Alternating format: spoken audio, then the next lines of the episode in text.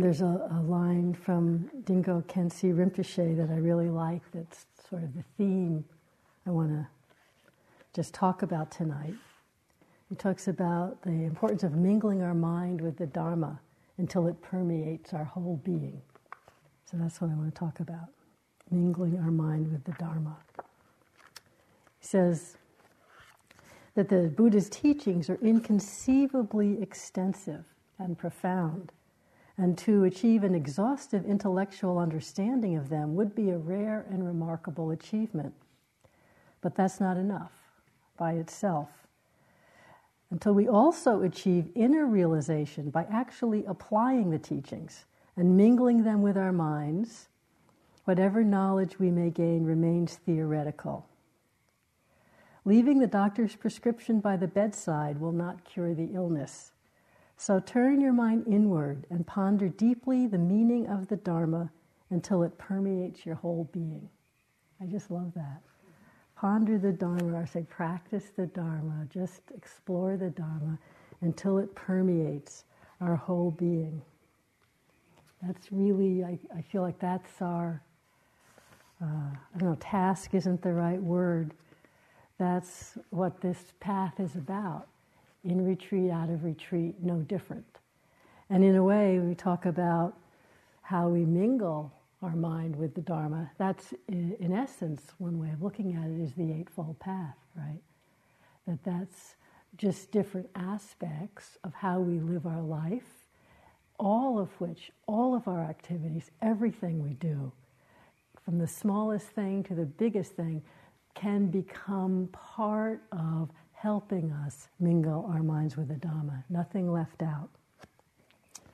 So when we talk about the Eightfold Path, as you know, it begins really more like a circle, you know, than a path. And so it begins really with right view, wise understanding. Begins and, of course, keeps on increasing, keeps on strengthening that way. So, what do we mean by right view, right understanding, the beginning of the path? The first aspect of it is just what Dilgo Khyentse is saying the theoretical learning, you know, where we hear something, we read something, we learn something. That's what gets us to even think, oh, there might be another way in this life, or piques our interest, gets us to do a little bit of meditation, or begin to look at our mind, or even think there's another way to live. So very, it's very important theoretical information. Actually has a word in Pali, Suttamayapanya. It's like there's three levels of wisdom, and Suttamayapanya, Sutta is really what is heard, the teachings. We hear it theoretically. It begins to turn our mind in the direction of Dhamma, of wisdom. And then the second level is, is called Chitta Mayapanya, but the way we think about things, or we actually, you know, we've taken in, for example, impermanence. So just hearing all things are impermanent, they arise, you know, all of that. That's theoretical knowledge. And chitta mayapanya, or using our mind, our reflections, our contemplation, we, we think about it. And we, we can really come to some deep, we really, oh yeah, that really seems true. We can look, we can see, we can contemplate it. And so, in a way, we're actually using in our meditation, in our life, we're using the thinking mind. Yes, we really can use the thinking mind in a supportive way. Thinking is one of the six senses. We don't hate it. Let's learn to use it. So, in that way, we are contemplating, and a, it's, a, it's a deeper level of knowledge. We hear it, we contemplate it, we explore it with the mind but it still isn't really deeply yet right view, right understanding. The, the depth of it is the third level, which in, in Pali Bhavana, Mayapanya, or like mental cultivation. I just want to say insight, right? That moment when we really understand in a different way. So, you know, really insight, basically, insight is a shift of perception, I would say. That we, right view, I, I love that translation because I, I feel like it's actually literal, that we're viewing an experience more accurately than we were before. So take anicca, which is a good example. We think we hear it, makes sense. We think about it, yes, I know that. And we would all probably say, yeah, I really know things are impermanent. Is that if there's really right view, deep understanding, it automatically leads to the second step of the path, which is uh, intention, wise intention. What leads to the next steps, our speech and our action. So, as I think someone was saying one of these nights, if we really understood, not just in the second, not just in contemplation, but through insight, that everything is impermanent, that impacts our intentions of mind, how we speak, how we act. And so sometimes that's how we find out when we move into the next step of the path of intention and then into speech and action. That's how we find out whether our understanding was actually theoretical or coming from the insight of really seeing clearly. Because we can talk up the wazoo, I really know everything's impermanent. And if you're sitting there having a difficult experience in meditation or in life, I know this is impermanent. I know it's impermanent. If we really know it's impermanent, we don't get filled with aversion. We don't get filled with fear. We don't start running around like a chicken with a head cut off trying to do everything to get rid of this experience because we know it's impermanent, right? So when there's really insight, it's like just that shift of perception where we see something that's already here in a different way, right? So the difference between knowing things are impermanent and having or experiencing a moment or period of time, and it can be in meditation or out of meditation. Like someone was mentioning today, just really seeing moods, emotions, patterns coming and going, coming and going, coming and going. To the extent that there's nothing to think about, it's just so clear. That's how it is. It's the actual perception. It's not of thought anymore. That's right view in that moment. And that can happen with many, many different things. I'm just using impermanence for an example. And when it's right view in that moment, the intentions that arise, the thoughts, the intentions, the thoughts leading to speech and action aren't going to be that of fear or clinging. When in those moments of real accurate perception, insight, um, deep wisdom for that moment, right view of impermanence, clinging to stuff doesn't arise. We don't have to talk ourselves out of it. It doesn't arise because it doesn't make any sense. Something's coming, we know, we don't have to think about it, we know it's going. Clinging to it is just laughable, you know. Okay, next day, next hour, that's just a fond memory. And it informs our mind stream, right? It informs our understanding.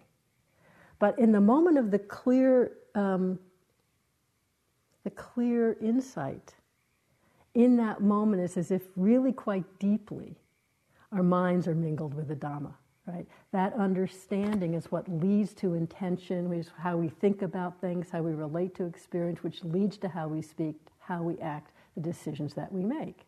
It's just quite obvious. And that sense, this is how I'm interpreting what Dilgo Khyentse says. In that moment, the mind, the heart, the the perception, the right view, the intentions, the speech, the action, it's all mingled. Mingled with the Dhamma, with the truth, using Dhamma in the terms of just the truth of how things are. There's no uh, tension in that way. There's no friction. It's just, oh, that's how it is. And we've all, yes, even you, we've all had many moments of that. And then later, as I said, it's a fond memory. Maybe it gets less and less fond as we struggle and struggle to have that experience again.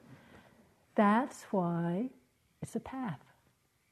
That's why a few moments of really mingling, it gives us a taste. It informs our understanding. That's the beginning, the continuing of the path of right view. But that's why it is an ongoing path. But we use all aspects of our life to work with intention, how we speak, how we act, how we are in this world. That leads to our willingness to, to use the last stages of the path of, of energy, of mindfulness, of um, collectedness of attention, to pay attention to the other aspects. So the whole path becomes more alive, a template through which we can um, kind of use that template of the path to put on the actions of our life to help us see when our understanding, our intentions, our actions, our speech are mingling with the Dharma when they're not. And to kind of help us, because assuming this is something that's a deep motivation for us, to help us further align. So, as, as we were saying this morning, kamma just means action. And as the Buddha said, the seed, the heart of action is in the intention. So, how we understand, how we perceive, that leads to how we think, the intentions in our mind, that leads to how we speak and act. Remember when Sally was talking about the, the vipalasas, the distortions of perception? Again, it's the same thing. Back with right view, the beginning and the place we keep coming to, and deeper and deeper spirals of mingling our hearts, our minds with the Dhamma, with the truth. So, how we perceive something, we perceive permanence, really, a distortion of perception. We perceive impermanence. We perceive something as being me or mine. We perceive, oh, just arising and passing, no me or mine. That perception, accurate or inaccurate, distorted or accurate, then leads to how we think about the thing. How we think about it hardens into a view, what we believe. And this actually is, is on the level of um, the, the, the deep Dhamma understandings, the views that we don't often even realize we have, the view that things are permanent the view that I'm my body or these emotions are me or just that I am somehow separate. We don't go around with like little neon in our mind going, I am now holding this view that this experience is permanent. I mean, if we did, it would be helpful. We'd know why we were suffering. but we don't really. We don't just sit there and things are arising and suddenly, oh, view coming up. I am a separate, you know, eternal self coming up. This emotion belongs to me. We don't get that. We don't realize we're holding the view. But the view is just a hardening of the perception, the thought, and that's what leads to intention or action. So it's, you see how it, it all can, can go in through misperception or through perception. But it all is very logical, and we can see how it, how it affects how it colors our decisions, our actions in the world, really who we are, how we show up. So how does how does our right view show up in the world or our wrong view? How does our mingling with the Dhamma show up? By how we speak, by how we act, but even more just by who we are. Who we are as we go through life. You don't have to be, you know, Gandhi or someone and do incredible, amazing things, but just seeing who we are, coming to understand more how we under, coming to understand that how we perceive and understand colors the intentions and how this level of intention is really a place that we can include in our mindfulness, awareness, practice, and uh, not just on retreat, but also in our life. The subtle, you know, moment to moment intentions, like before I lift my hand, okay, it's a little easier to see those in the silence of retreat. But the second step of the path, which is variously translated as wise intention or wise attitude or wise aspiration, can also be looked at in a broader application, this is where we've been getting caught up sometimes in the wording, where we sometimes talk about intention, we sometimes talk about motivation, we sometimes talk about aspiration. And so, intention, chaitana, could just be that momentary, you know, about to, that comes before every movement, before every speech. Aspiration or a sense of motivation could be a larger, and in, in this way that is talked about in the commentaries under uh, Sampajanya, clear comprehension. Put together with mindfulness and clear comprehension, they're often talked about together. The mindfulness of just knowing in the moment what it is. The clear comprehension is the broader context, clearly knowing what you're doing and the context you're doing it in, which, you know, is helpful.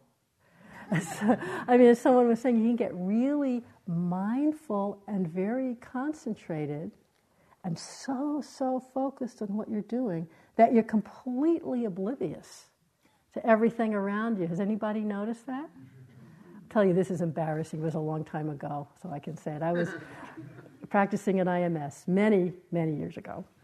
And I was walking through what's this, this, this coat room where you put your coats, and then you walk down a few stairs, and there's a walking room, an upper walking room, and you walk through that room into the meditation hall.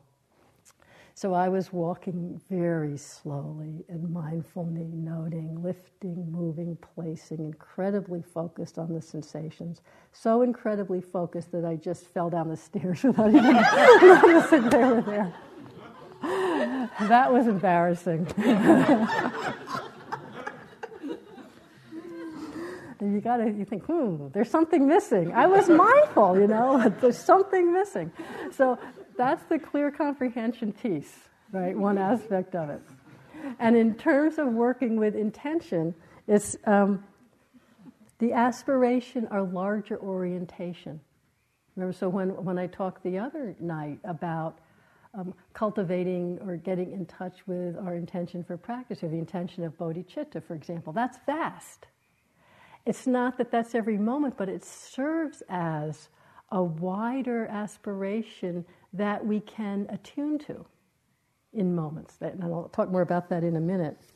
But just to see how, how we understand the situation, how we understand ourselves in the world, and what we see, whether it's conscious or unconscious, what we're holding as our larger purpose, our larger aspiration, is really going to affect the decisions we make, the actions we take there was an experiment that was talked about in um, the book The Tipping Point, which is really interesting. Has all kinds of little different ways of how we affect one another and motivation and understanding affects things. So this experiment, I don't have all the details, but they called it the Good Samaritan experiment. And it was with some seminarians. I guess these were men and women who were training to be uh, ministers of, of some sort, I don't know which kind. So I'm assuming, because they're seminarians, that they went there on purpose, assuming they must be, you know, relatively good people, right? With some sense of wanting to serve, you know. And so this experiment, I guess they divided them in half, and one half was they, were, they had to go from one, one place to another on the campus. And one half was given this very urgent mission of why, I, I, don't remember what it was, but very urgent. It was really impressed on them how important it was, and they had to get to this other place really quickly in order to carry out this very important mission, which you know seemed like a good thing to do. So that was one, and the others didn't have that, but they were also told to go in a hurry to that same place, but without the extra purpose, the extra aspiration. But the real experiment was that on the way, why it was called the Good Samaritan experiment, on the way, there was someone that they'd planted who was really in need of assistance. I mean, not dying level, okay, but, but really in strong need of assistance and distraught and asking for help. And by far, the ones who had been given this very urgent mission that they didn't stop to help because they had this other more important urgent thing to do. Whereas the ones who didn't have that bigger goal did stop to help. So it's just to see, you know, it's just interesting to see and how our mind makes priorities and makes choices based on our understanding, consciously or not, of what's really important to us, of what's really important in life. So we see how our view affects our intentions, our intentions affect our decisions how to act, how to speak. So, as we've said before, with right view, panya, wisdom, accurate seeing, our intentions, both larger and smaller, naturally transform. It just happens by itself. But also, what I think I've noticed in myself and talked about some, I think begins to happen, is that as our smaller intentions transform, also our larger purpose and aspiration, hopefully, well, I don't think hopefully, I think it begins to change.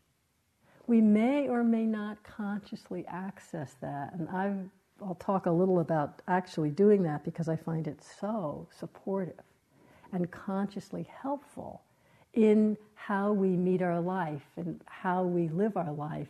In, do we live our life in a way that deepens our mingling our minds with the Dhamma? Or do we just kind of respond haphazardly or by habit to circumstances? You know, and sometimes we do both. But it's possible to tune in much more consciously with much more um, caring and intentionality to what really is true for you as a larger aspiration, as a more compelling motivation. What is your view in some way do you really believe is important in life, you know, from your understanding?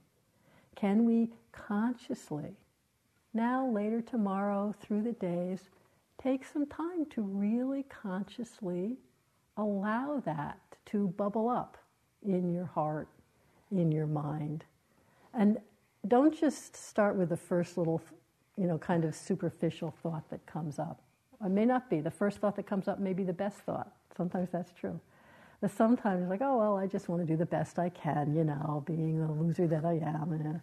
But sometimes something much more profound and touching can come up, and it can come up by surprise. It can come, who, me? No, I don't think so. I no way that's possible for me. You know, don't listen to the habitual disclaimers or the habitual, you know, you can feel it feels different. But if you just give some space, you maybe already know what it is for you. And it can be changing all the time, too. But giving some space to, to consciously allow that to kind of come from the unconscious into conscious. And it it comes again as an understanding, as a view that then again we can consciously turn to, call in to, in our life, work on the level of intention, helping us make choices in our speech, in our action, and what we, in our intentions, and what we choose to give importance to, to pay attention to. Because that's really intention in a way is where the rubber meets the road, you know? We, that's, as I said before, we find out what we really understand by how we relate to our own mind and heart, by how we relate to situations in the world, by how we relate to others. This isn't a judgment. I mean, if you're looking at this by judgment, it isn't. That isn't so helpful. But so you can see how this, really, this step of the Eightfold Path is a kind of a template a list just about how the Dharma, how reality, how our understanding does begin and continue to permeate our heart, our mind, our whole being.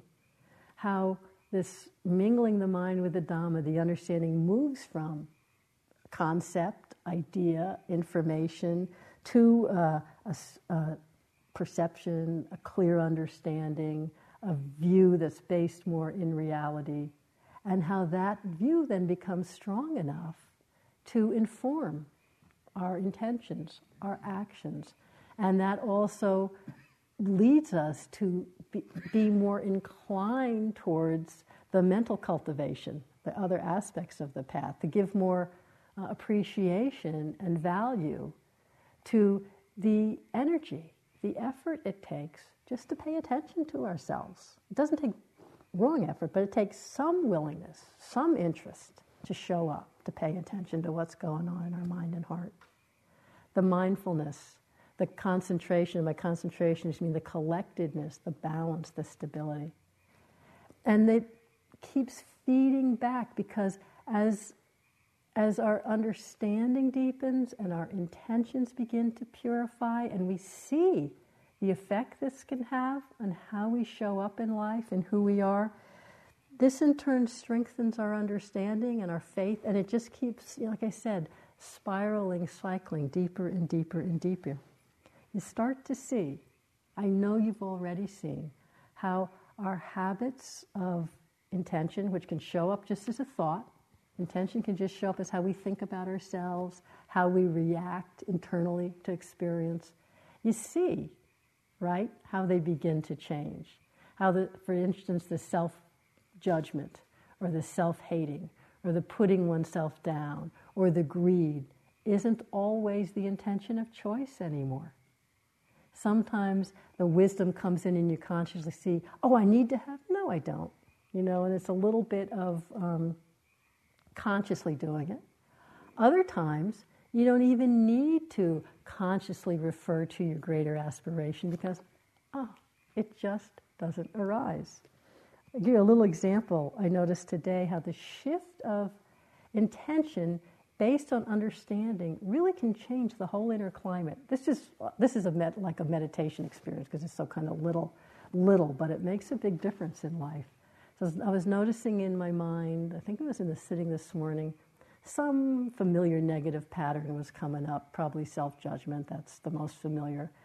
Recognized, felt, all those things oh yeah, it's not good, don't want it, and all that stuff. But there was a tinge of aversion, which I didn't see at first, because the, the view that it was being met with wasn't really, I wasn't really seeing it clearly. The view was, this is bad and it shouldn't be here and I don't like it, basically, you know, not good. And so that was aversion. So I was sitting there being, and then suddenly it just clicked in my mind, came in. This, this just all happened by itself really that my aspiration was more in the moment to, and through the day, to be able to really be here with people in an open and compassionate way. That just came in. And so in that moment, there wasn't aversion or clinging or greed. And also there was clear seeing. And in that moment, oh, so this self judgment, it's not like it's bad. See, I can feel how that's in the way of compassionate, open presence. And that didn't make me hate it. It made me say, oh, that's the aspiration to be open, compassionate, and present. Oh, I see how self judging really is a blocking of that. Isn't that interesting? Let me pay more attention to the self judging. It completely shifted my attitude to it. Not that it has to go away or anything, but more wisdom's there, intelligence. It wants to understand how these things work. Oh, self judgment. I feel it as an obstacle. Because my motivation is understanding and compassion, it's not like get out the baseball bat and get rid of it because it's in the way. Do you get a sense of what I mean? The, the motivation's working kind of behind things. The, the thought could be the same this isn't a helpful feeling to be having. But the motivation, one was from, from um, delusion I don't like it, it's no good, it's got to go away. The other is from wisdom and compassion based in my larger aspiration. I know it's a little thing, but it felt like a big thing to me, and really, it's it's just an example of how that can work for anything in our life. Our habits really begin to switch. And so, as we begin to understand this, both on the cushion and off the cushion, we can, as I said, um, put more energy work more actively, take more care with this, the second step of the path, this, this area of wise intention. Not from a should, not from a judgment at all, but again from getting in touch with your greater sense of purpose, as they say, as part of the clear comprehension that's talked about in the commentaries. Clear comprehension of your greater sense of purpose your aspiration. It's sort of not a goal exactly, but what colors, what's our beacon, what's our guidepost in times when we do need to make decisions what's important, what's not important, what choices do I want to make. So, as I said, if you don't already have a sense of it, or if you haven't really connected with it for a while, I would just suggest at some point to take some time and just make it an open felt question in your heart. What is really, truly, not what should be most important, not what sounds good or bad or whatever, but just really what is most important in my life? In my life. Because that will become a beacon, a guidepost, a support in times of choice. Not to make yourself crazy. Should I have chocolate ice cream or vanilla ice cream? Which is really, you know, or should I have ice cream at all? No, I shouldn't because my, you know. But there's times, and you know when they are, if you open up, that we really can tune into this. It's said that in the commentaries that having a sense of your greater sense of purpose collects our dispersed energy. And it's really true. When we have a sense of what's really important, it is like a way of helping us align our actions and our decisions with that instead of just randomly responding. When Sally last night, when she talked about that, that guy, Greg Mortenson, building schools in Pakistan, he's a great example. His story's a great example of how a sense of purpose really gives us an incredible strength. It's sort of the same way concentration collects all the dispersed mental energy and focuses it on something. Again, it needs to be wise concentration, you know, not incredible striving. But in this same way, our greater sense of purpose does refer to it, it does help us make decisions. For all of us, we all have that. We wouldn't be here through a whole month retreat. How many, just moments, have you thought, what am I doing here? I wish I could be anywhere, home, somewhere else, but not here in this mind, listening to this crap. I want to be out of here.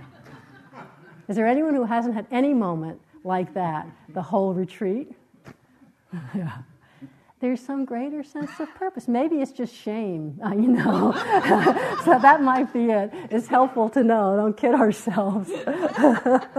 Sometimes, you know, public. Uh, um, group shame is all that keeps us in a sitting or keeps us at a retreat. Hopefully, we transcend that and come to appreciate that it was all for a greater purpose. But really, I'm kind of joking, kind of not.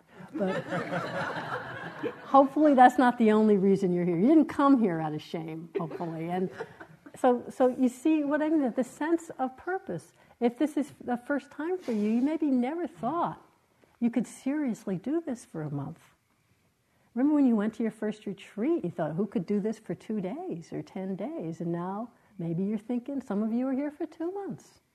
Some of you are, have already done lots of long retreats.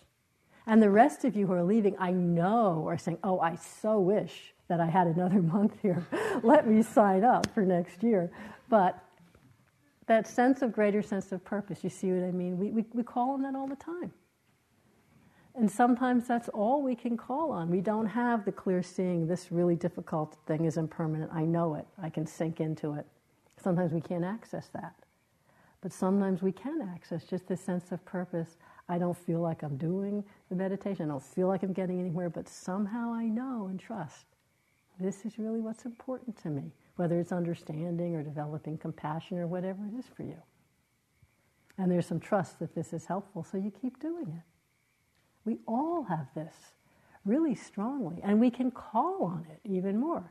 It's like that guy Greg Mortenson, he had incredible resolution, incredible resolve. We all have the paramis Sally talked about, you know, in differing strengths at different times. But calling on this sense of purpose is really, I have found it so helpful. Sometimes I forget about it, you know, and then it'll come up when I'm thinking, well, should I do this? I don't want to go teach that retreat. I just want to take a vacation. And a, sometimes you need a vacation. Sometimes a vacation is what's going to, you know, help you balance and relax in order to keep on serving. You know, it's not a sense of what's right or wrong in that moment. It's at the big picture. So I remember when I first thought of this, and then I forgot about it. And somewhere later, out of nowhere, came up this idea. You know, I just want to love and serve the Dharma. And I thought, who, me? I don't think so. You know, really that immediate dismissal. But it kind of came up from somewhere else. You know how that is.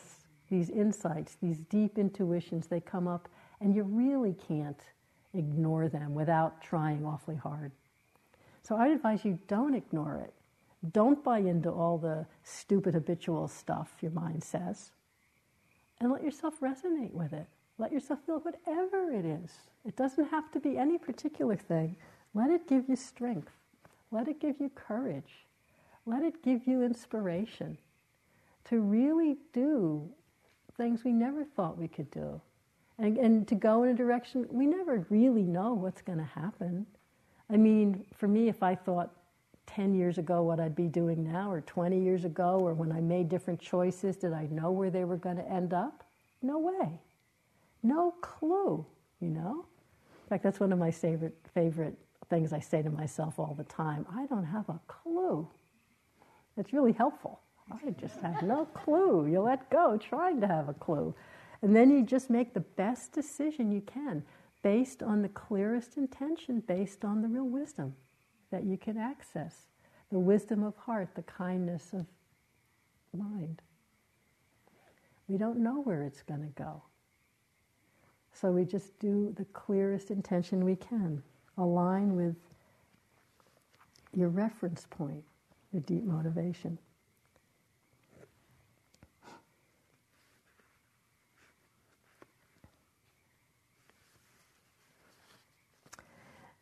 In terms of this and in terms of living our life from this and aligning over and over with what's really our deepest purpose and trying as well as we can to remember to access our purest understanding, our kindest, most accurate intentions, mingling our mind and heart with the Dharma. It's minimally, minimally a lifelong task. That's the least it is. If we have any, you know, sense of belief that maybe it goes more than one life, well, this mingling our hearts and minds with the Dhamma, with the truth, it just seems endless and opening, but not endless in a depressive way. Because it's endless anyway. So it might as well be endless and opening to the truth rather than endless and just ping pong and back and forth of greed, hatred, delusion, liking, disliking, not liking, going this way because I want it, going that way because I don't want it. What kind of a life is that? That's what we call samsara. Ping pong, ping pong, over and over, endless. So, feels like that sometimes, huh? But when it's really this opening to the de- how, how deep can compassion get? How wide can wisdom get? How vast is impermanence? How big is emptiness? It's endless. There's always more to see. How subtle is the mind? What's the nature of consciousness? You think you're going to answer that with one talk by Guy? I don't think so. two talks, two talks.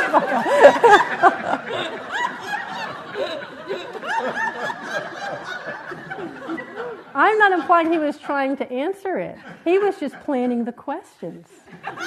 See, I'm serious about that. I wasn't at all impugning Guy. But notice how our minds go. Did I get it? Let me. Okay, write it down. yeah. No. It's opening into endless questions. And that's exciting. if you don't have a clue and you don't need a clue, it's really exciting. Maybe that's my purpose now, just not to need a clue. That's not, I know that might not be too inspiring. But the sense of the vastness, the subtlety, the beauty, that there's always deeper we go in mingling our hearts and minds with the truth. That's lovely. So you don't have to feel like, well, this is my, my goal, my deep intention. I haven't done it yet. And I'm, you know, I'm already 72 years old. I've already sat three three month retreats. You know, what's the problem? When we just, just throw that out the window, it's like, just right now. What's in the mind, in the heart? What intentions are rising in the mind, in the heart? Why am I saying and doing what I'm saying and doing? Not that's not a judging question. That's really interested, like us. Oh, how does self-judging work in the mind right now? It's interested. It just wants to see and know. With so much trust, that kind of interest has so much trust that wisdom will do the work itself. We don't have to figure it out. Just get interested meet what's happening and trust that right view arises because it's the way things are. You don't have to really make it be that way. It is already. If we just, when our, you know, our tightness and holding and views, when they're not so in the way, the way things are reveals itself. Naturally, the intention purifies. Naturally, our speech and action starts to reflect that. Who we are in the world starts to reflect that. You can't stop that, but we can trust it. That wisdom really does that work. This is where we use, though, the, the energy, the mindfulness, the samadhi, the collectedness, to keep noticing, to keep paying attention. So we have some, some choice there, some energy, some effort, but just to pay attention, just to pay attention, and really trusting the wisdom opens by itself. And the manifestation, as we've talked about, of, of compassion or of equanimity or of mudita or of metta, that shows up by itself as well. So, one other aspect that I want to, I mean, there's millions of aspects one could talk about. The other one I want to talk about tonight, in terms of this, this path we're on of mingling our hearts and minds with the truth. There's the clear comprehension of purpose, the Eightfold Path, but also to realize it's, first I was just saying how we can totally trust it. On the other hand, it's difficult it's hard. As the Buddha said, you know, practicing the Dhamma is, or his teachings is like swimming upstream against the main current of the culture. Same back then, same now, you know.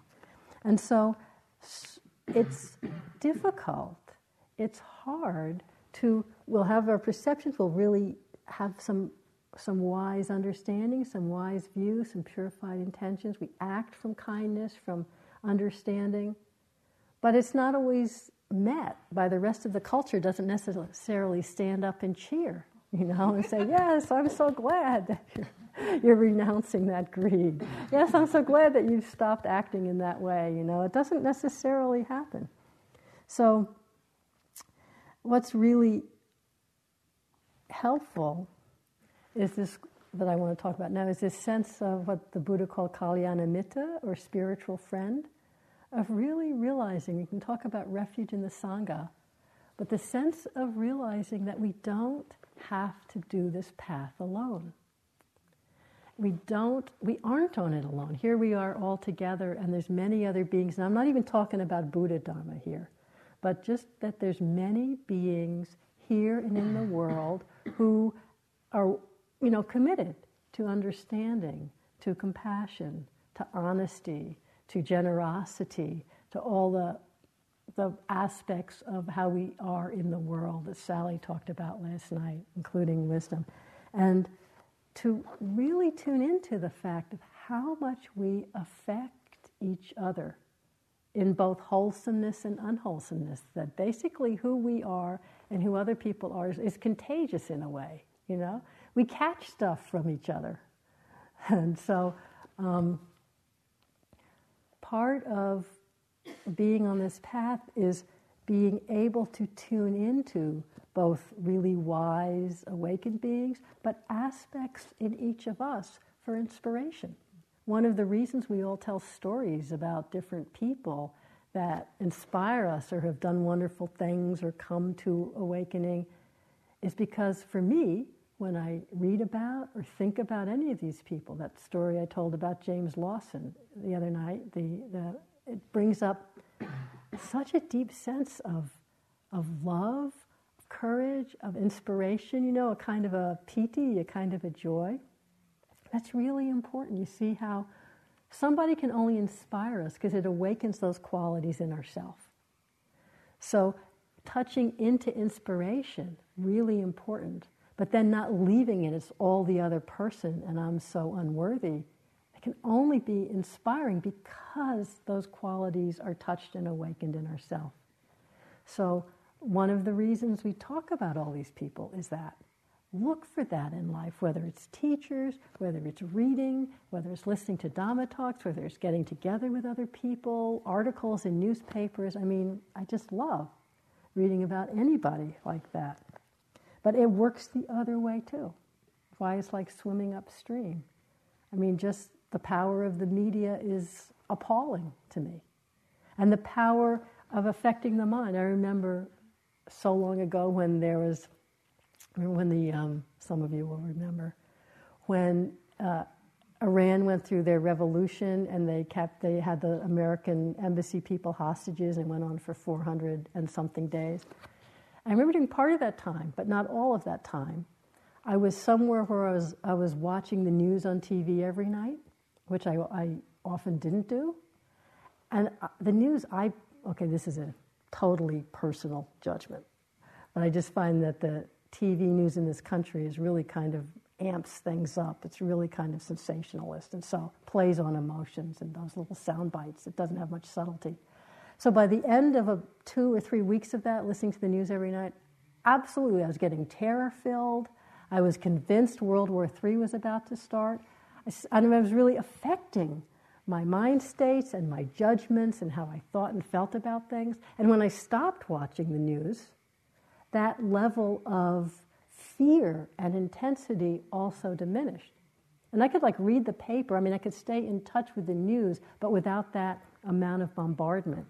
And I just saw, and I see now how much what we hear and see can affect if we're not if we're not aware, if we're not mindful, how it affects how we think about things, our our mind, our heart. So both wholesome and unwholesome happens that way. I remember reading about there's a big nightclub fire in Rhode Island a few years ago, and it turned out a lot of people died in it. And I read sometime later that somebody who, who hadn't died said at first everyone was kind of filing out, you know, quickly, but filing out orderly. And then this person said a couple of people really panicked, and their fear and their panic was so immediately contagious that everyone panicked. And the reason people died is because they panicked and were trampled, and people couldn't get out the doors. And how contagious that fear is, that panic is. So just kind of seeing that. But then seeing that who we are in a wholesome sense, in a beautiful sense, is equally contagious. And so realizing in terms of Kalyanamitta, in terms of inspiration, we both need to tune in to receive this inspiration from others, but also who we are and how we live our lives, how we live our understanding you're. Often you're the one inspiring others, and you may not even know it. But it's just as contagious.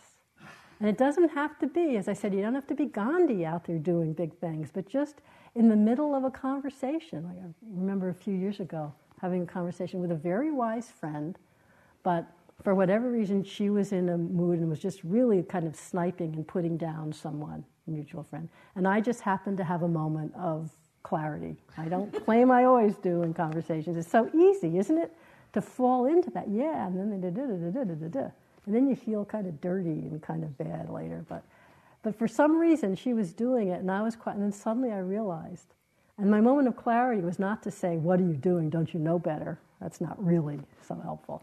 But I just, I just slipped in something really positive about this person in a nice way. So yeah, and she blah blah. That's all I had to do because it was a very wise friend. As soon as I did that, it stopped the whole flow. She just completely stopped and turned around, and we went into a more wholesome and kind way of speaking. Just, it doesn't take much. It just takes our clarity, our understanding what we're doing, what's being fed in my mind and heart, what's being starved, and just to offer, just to be that wholesomeness, that goodness, that kindness, not with any result needed, but just being that, you being the Kalyanamitta, the spiritual friend to others at that point. And I really feel like, you know, we can't wait till we're arhants or we're St. Francis or we're Gandhi or Dr. Martin Luther King. We've got to do lots of stupid stuff. Maybe you guys aren't, but I find I do lots of stupid stuff and lots of stuff from ignorance and from, you know, not such helpful motivation. But more and more and more, going to do a lot of kind, loving, wise intention, a lot of generosity, a lot of wholesomeness. Shine that out. I really feel like it's our, our duty. Buddhadasa used to say, Dhamma is duty, duty is Dhamma.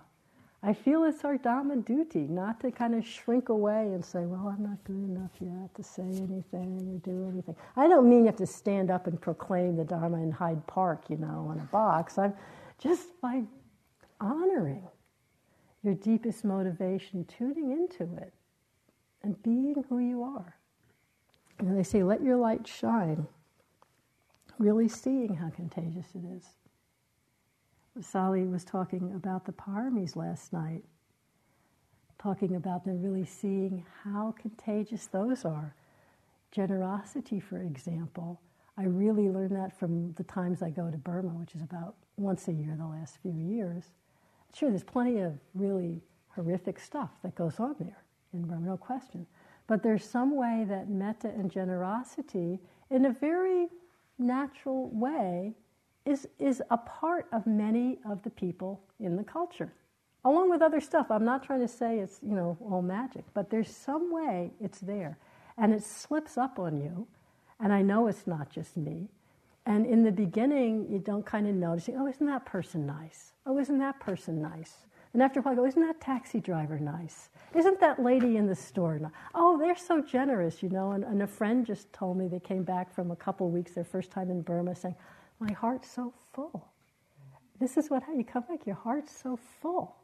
You can't pinpoint what it was. It's not like one amazing person, but generosity of spirit, generosity with things, generosity of kindness, just being so happy to see you. And whoever, if you go to see a friend and you bring along someone they've never met, they're always welcome. There's never this kind of inclusion, exclusion kind of thing. I've never run into it. And whenever I come back, no matter what's been going on, I'm happier. I'm happy from that generosity, and it can that happiness spills out of me and touches other people. And whenever I talk like this, I can see in the room people who've experienced that because their faces light up. That's the contagious. And it doesn't have to be Burma, I'm just using that for an example. Someone told me the other day about something some, one of us said reminded them of a really generous act they've done, and it brought so much joy.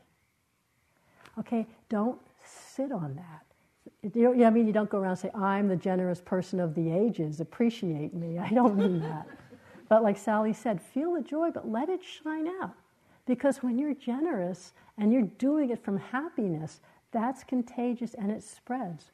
This other friend of mine, she came back again from Burma and said, I was just so filled. I just wanted to spread it to the people that I met. I just wanted to keep that cycle going, not in a conscious way, but it just spills over.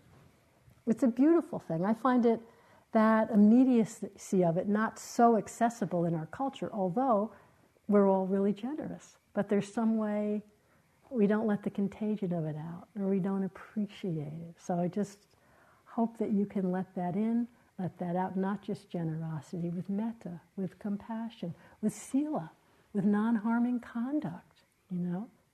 Seeing how the Buddha often talked about the power of, as I said, good friends, the power of our companions, how much it's catching.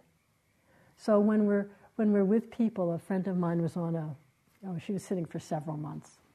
And she told me she'd noticed when she went back from a long retreat that when she was pe- with people who they were, you know, relatively pure, they acted, uh, they had pretty good sila, pretty wholesome actions, they didn't do a lot of negative stuff. She felt it drew that out of herself. That she felt more inclined to that kind of purity of behavior, that appreciation, that subtlety, that honesty. But when she hung out with people that weren't, that their behavior was a little more muddled or a little less honest or uh, just a little more distracted, not evil or bad, but just kind of, you know, just kind of choosing things that lead to confusion and distraction, she would find that that would also kind of color her consciousness and she would more easily get drawn into confusion and distraction. So this isn't a judgment, it's just noticing how we affect and affect each other. So sometimes we're the kind of muddled one, and we can kind of look for someone or friends who inspire us and can kind of pull us in their wake a little bit, remind us, oh, yes, that's important to me.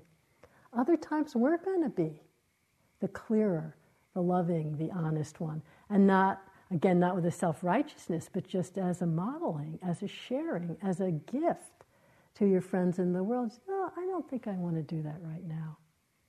I just, you don't even say it, but in your heart, you know, I just don't want to engage in putting this person down right now. You know? Let's go out drinking. No, maybe let's not go out drinking, you know?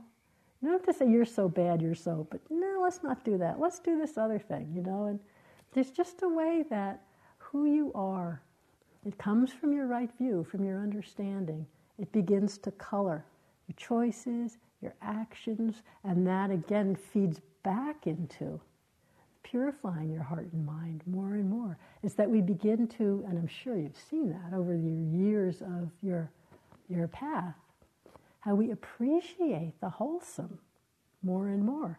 I mean, until we even had moments of experiencing, we didn't even know how kind of murky it feels when our mind's clouded with wanting or clouded with aversion or confusion or doubt. And when we have those moments where it's not there, and it's just that, no, no fancy great things going on, because then we get into wanting again.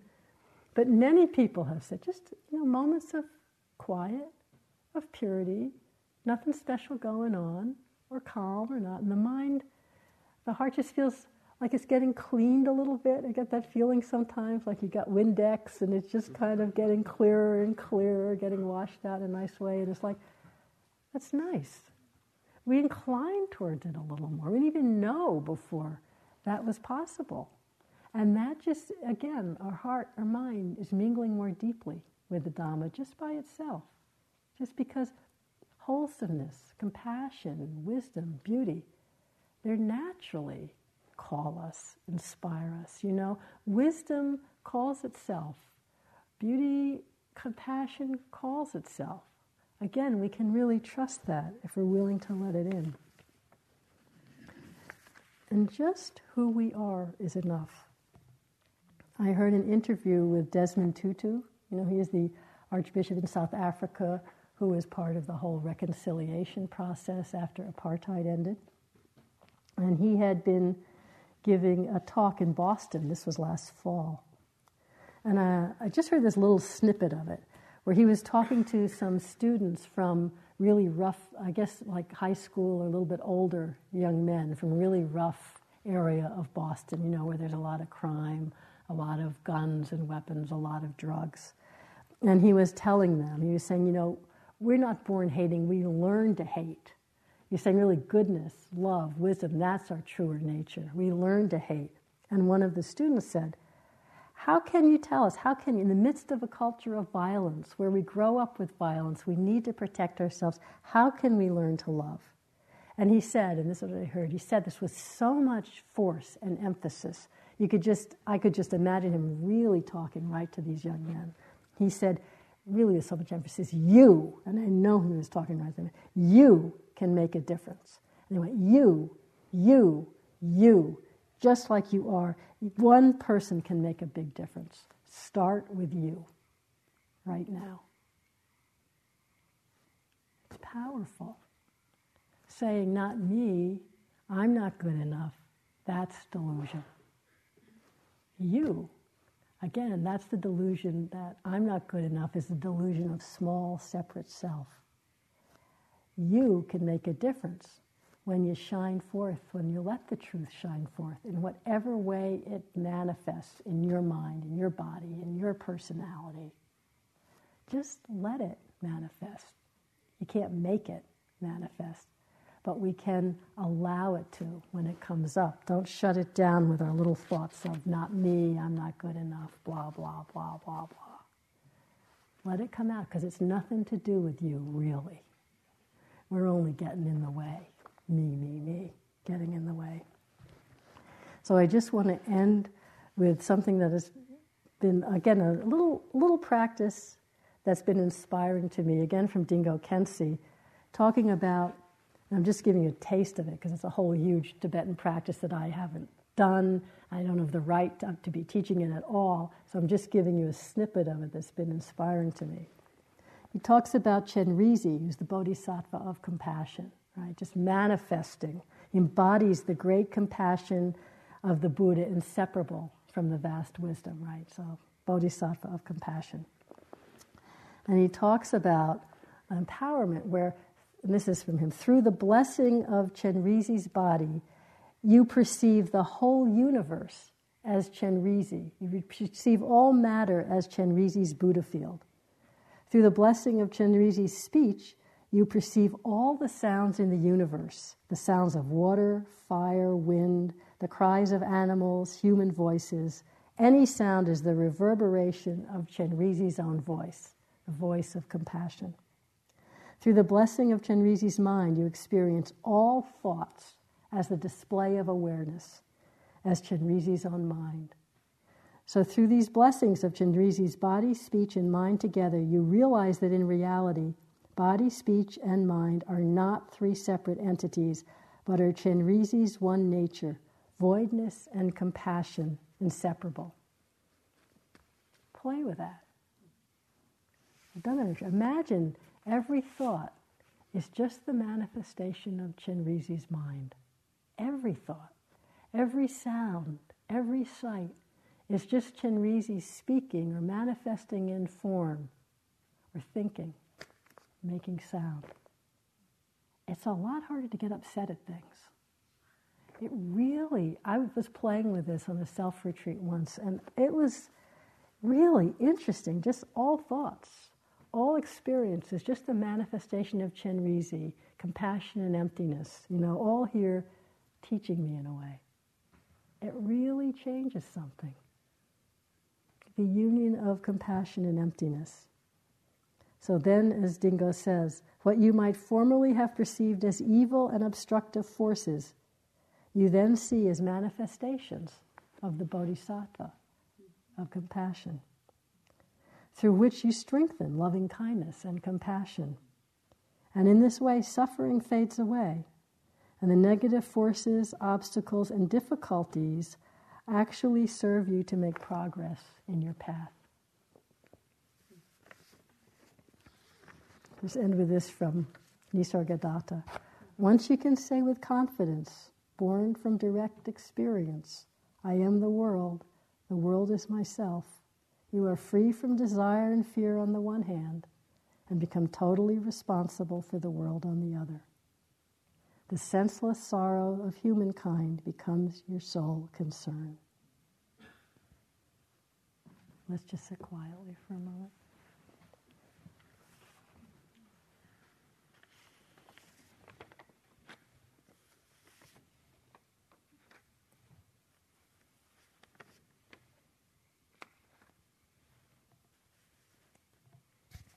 From Rumi. On a day when the wind is perfect, the sail just needs to open and the world is full of beauty. Today is such a day.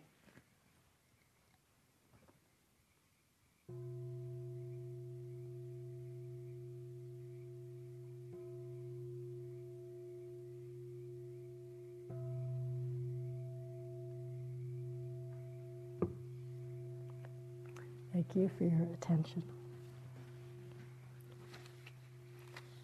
And just one logistical announcement. Please, tomorrow, would you all come to the 8:15 sitting? I know a lot of you don't, but please, all of you come, just because we have to, you know, give information about organizing the day. Thank you for listening. To learn how you can support the teachers and Dharma Seed, please visit dharmaseed.org slash donate.